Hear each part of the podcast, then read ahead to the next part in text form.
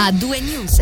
In apertura al fronte Covid, con i nuovi allentamenti in Ticino, da venerdì scorso infatti, vista la situazione epidemiologica attuale, il medico cantonale ha fornito direttive più soft per l'accesso ad ospedali, cliniche e case per anziani. Resta in vigore solo l'obbligo di indossare la mascherina eh, se si è a stretto contatto con un paziente o un ospite. Sentiamo dal medico cantonale Giorgio Merlani se ciò significa l'uscita definitiva dal tunnel della pandemia. Fanno ben sperare, sì, nel senso che nella stagione attuale gli andamenti sono positivi. Abbiamo visto che nelle ultime 24 ore un unico caso positivo su quasi 5.000 residenti in casa anziani, quindi veramente siamo in una situazione di tranquillità, però quante volte ci ha spiegato questo virus che la tranquillità quando c'è temporanea e non bisogna pensare di avere già risolto la questione. Adesso che cosa succederà in settembre, ottobre, novembre? Vediamo, dipenderà dalle varianti, dipenderà da quello che il virus decide decide di fare.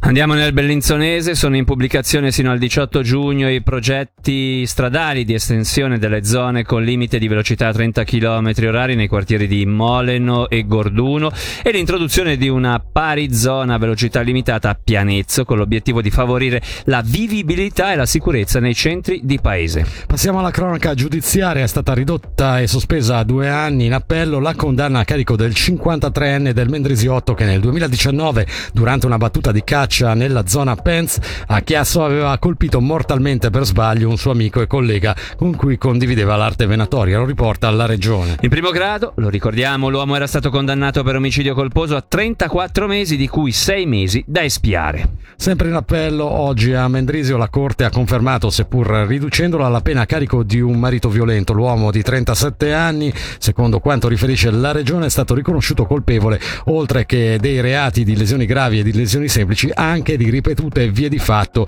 e di ripetuta minaccia, nonché di contravvenzione alla legge federale sugli stupefacenti. È caduta invece l'accusa di tentato omicidio, l'imputato è stato quindi condannato alla pena di tre anni e sei mesi, mentre in primo grado gli anni inflitti erano stati sei e mezzo. Il 37enne dovrà inoltre pagare una multa e sottoporsi a un trattamento ambulatoriale. A Soluna invece avanza l'inchiesta sul fatto di sangue di via Vallemaggia, come riportato da Tio.ch, dopo la consegna ad aprile della perizia sul ventenne sangallese che nell'ottobre 2021 sparò ferendola al ventre all'ex compagna, gli inquirenti sono tornati oggi sul luogo della sparatoria per ricrearne le dinamiche. L'inchiesta si ricorda è coordinata dal procuratore pubblico Roberto Ruggeri che a carico del ventenne ha ipotizzato il reato di tentato assassinio. E adesso andiamo sul Monte San Salvatore. Dalla scorsa primavera le FFS stanno realizzando per la linea ferroviaria un importante progetto di protezione dai pericoli naturali, del costo complessivo di circa 18 milioni di franchi che sarà ultimato nel 2023.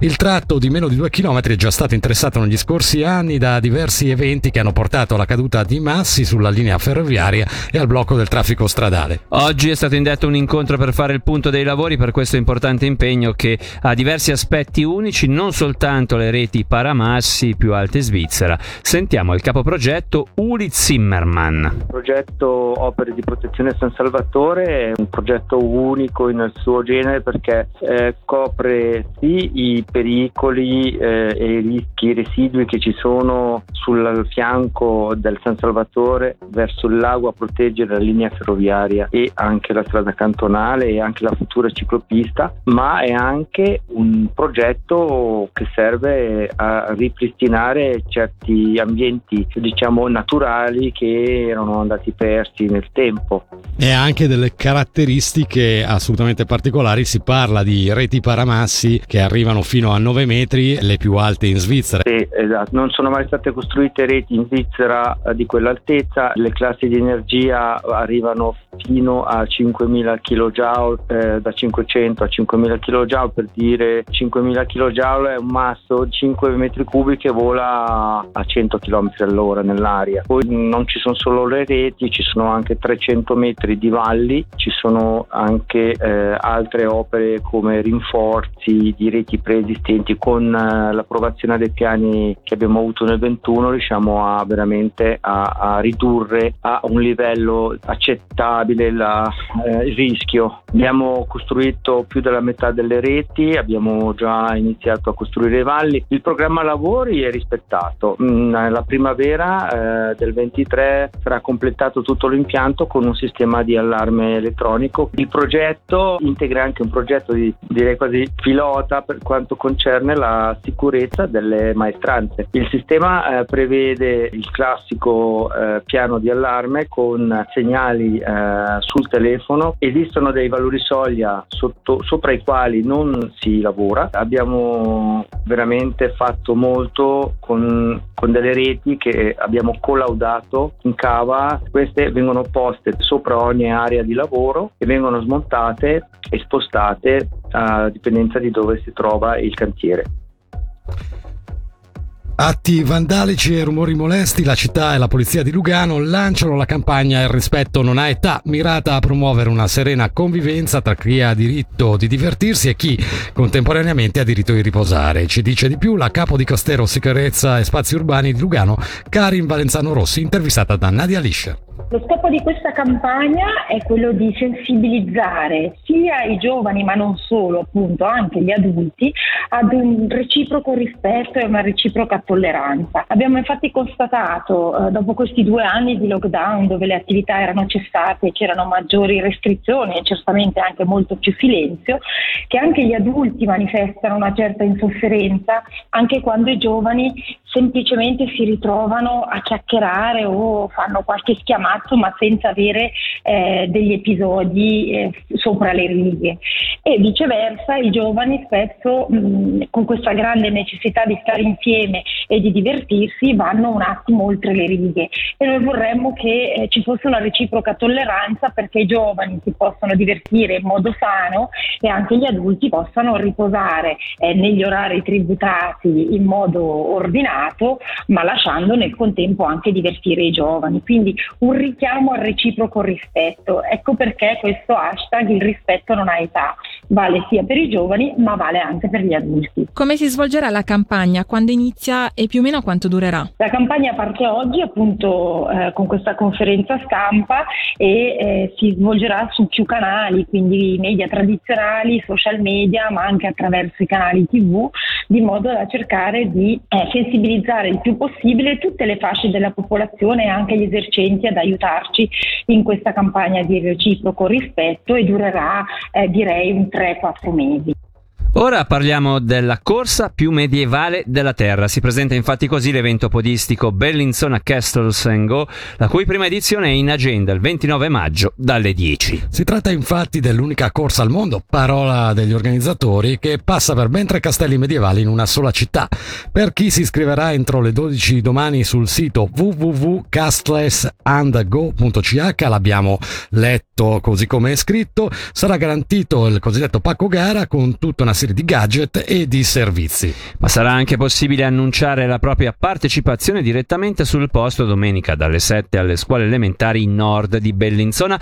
L'evento che avrà il suo epicentro in Piazza del Sole sarà inoltre animato da musica e rievocazioni medievali. Ci illustra il concetto della manifestazione Gigi Jörg, portavoce dell'associazione Bellinzona Castles Go, promotrice dell'evento. Bellinzona Castle Zengo è un evento buddhistico, certamente, ma che si distingue perché ha delle implicazioni fortissime di natura culturale, storica, architettonica, paesaggistica, emozionale e turistica. Ci sono diverse categorie per due differenti gare che noi proponiamo, ossia la corsa podistica di 10 km e eh, la camminata walking Nordic Walking. Noi vogliamo già direttamente sui percorsi mostrare tutto quello che c'è di bello, affascinante, prestigioso a livello di eccellenze in ambito culturale, appunto architettonico, eccetera, a Bellinzona, attraverso la posa ad esempio di segnaletica culturale in determinati luoghi del percorso, attraverso la presentazione di gruppi musicali locali, rappresentanti dei più diversi generi musicali e se questi gruppi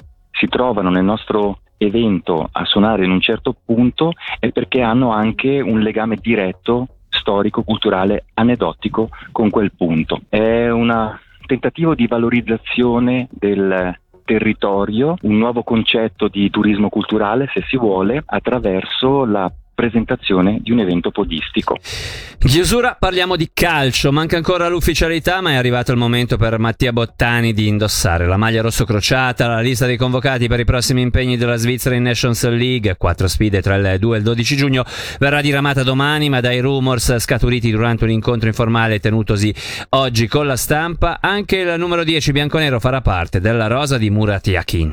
Un incontro, quello con i giornalisti, in cui si è parlato anche del futuro di Mattia Crocitorti, lo ricordiamo, il tecnico bianconero ha un contratto valido ancora per una stagione. A questo proposito sentiamo il CEO Martin Blaser al microfono di Ugo Morselli ha un contratto in essere, per questo sono un po' sorpreso che da settimane facciamo questo discorso qui in Ticino. Siamo noi della parte della società, della proprietà, siamo contentissimi con il lavoro che Mattia, il staff tecnico, tutta la squadra che loro hanno fatto nelle ultime nove mesi e due eh, mi sembra che anche Mattia è molto molto contento. Allora come abbiamo concordato guardiamo un po' adesso che cosa ci porterà la nuova stagione, la pianificazione della rosa, della squadra poi sicuramente il momento giusto arriverà dove Mattia, Carlos e io ci mettiamo a tavola e discutiamo del futuro 1 luglio 23 in avanti.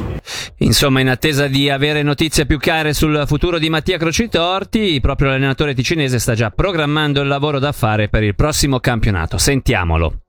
Sì, dobbiamo programmare tante cose partendo dallo staff, partendo dai giocatori, partendo da alcune dinamiche che sono andate bene, altre meno bene per cercare di migliorare tutti questi aspetti. Sicuramente eh, mi aspetto che arrivino dei giocatori pronti. Questa qualificazione alla Conference League ci costringe a far sì che non possiamo avere troppe scommesse, avere dei giocatori che siano già pronti dai primi di luglio ad aiutare questa squadra. C'è una continuità però penso che sia veramente sicuramente il fatto che abbiamo raggiunto dei ottimi risultati e l'ultimo successo finale della Coppa ha permesso di dare visibilità a questi ragazzi e vogliamo andare avanti così perché facendo questo creiamo comunque un circolo che permette ai giocatori di venire a Lugano con più voglia, eh, sapendo che qui è una piazza dove ci si può mettere veramente in evidenza a livello europeo. E questo per oggi era l'ultimo contributo informativo di A2 News. Noi torniamo domani sempre dalle 17 alle 19 sempre su Radio Ticino. Eh, ringraziamo i colleghi in redazione, ringraziamo naturalmente la regia e soprattutto tutti gli ascoltatori per essere stati con noi. Quindi da Fabrizio Coli e da Davide Maggiori, ricordandovi che adesso andrà in onda una nuova puntata di Mesh Up, eh, noi vi salutiamo e vi auguriamo una buona serata. A2 News. Grande musica, grandi successi.